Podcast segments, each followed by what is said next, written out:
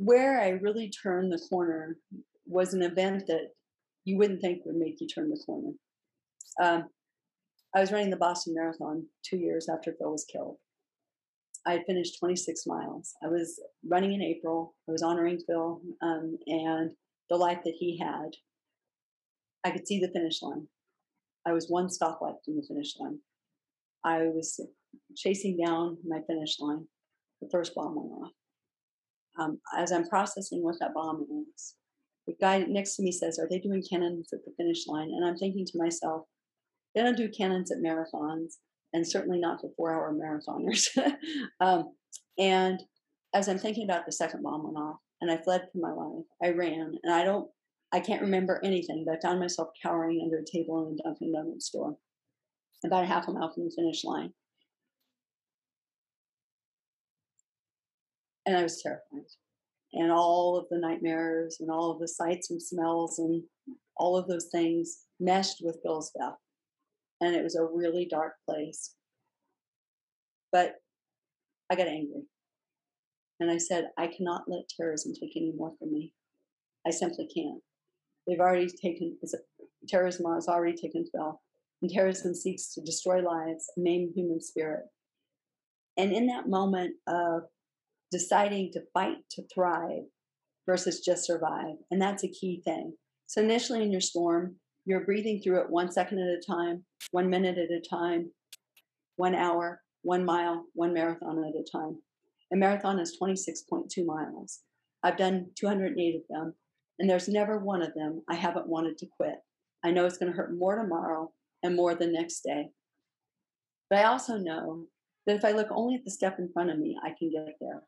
I might get lost. I might fall down.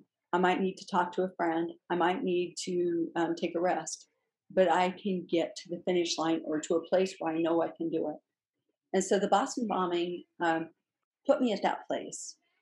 Um, I, up until that point with Phil's death, I had just, the first year I was largely really numb. The second year was a lot harder than the first year because I knew that forever was a long time then and I was trying to figure out everything. And um, people had all sorts of ideas of how I should be doing it, and it didn't mesh or in line with the way I thought I should be grieving or the way I wanted to go forward. And so, with the Boston bombing, it I, I basically started tagging thrive versus just survive. I cannot live in fear anymore. I've got to figure out a way to be happy again. And happiness is a choice.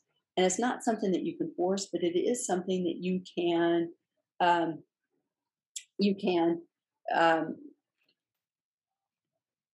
you can work towards. You can make decisions for. And um, by the way, I have low battery. I'm, I'm, um getting there too. I'm at uh, 17% on mine, but my my computer uses my mic and my I use my cell phone as a camera because it's HD. Uh, the downside is I don't have a battery charge charging. So, but Linda, what I want to ask you though about the the Boston bombing, um, when it when it clicked to you, like you know, hell no, I'm tired of I'm tired of living like this. I can't live my life in fear. You got your exactly. husband. You got your husband on your mind. You're living for your husband. You want to make him proud, right? You know what he would appreciate you I know do. the type of uh stand for more. Yes. That goes through your mind it fuels you it fires you up yes. to say no more i'm not living like this.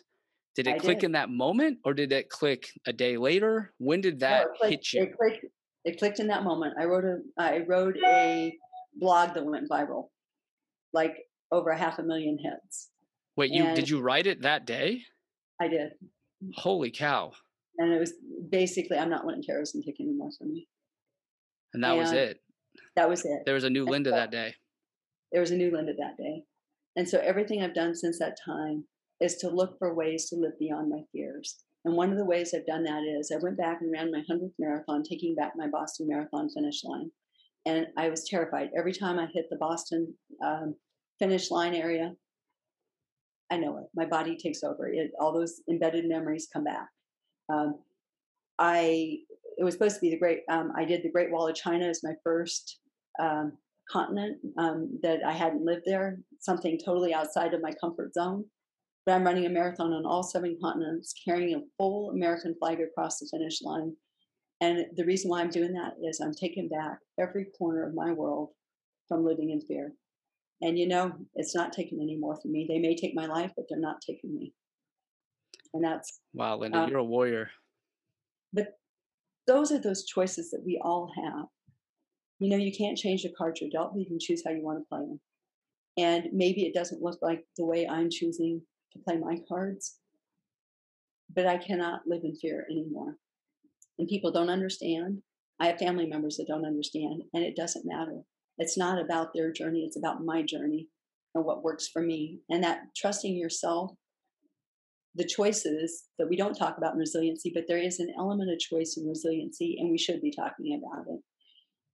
And making, um, trusting yourself is the biggest part of it. And even more than that, um, I don't want to just survive, I want to thrive. And I was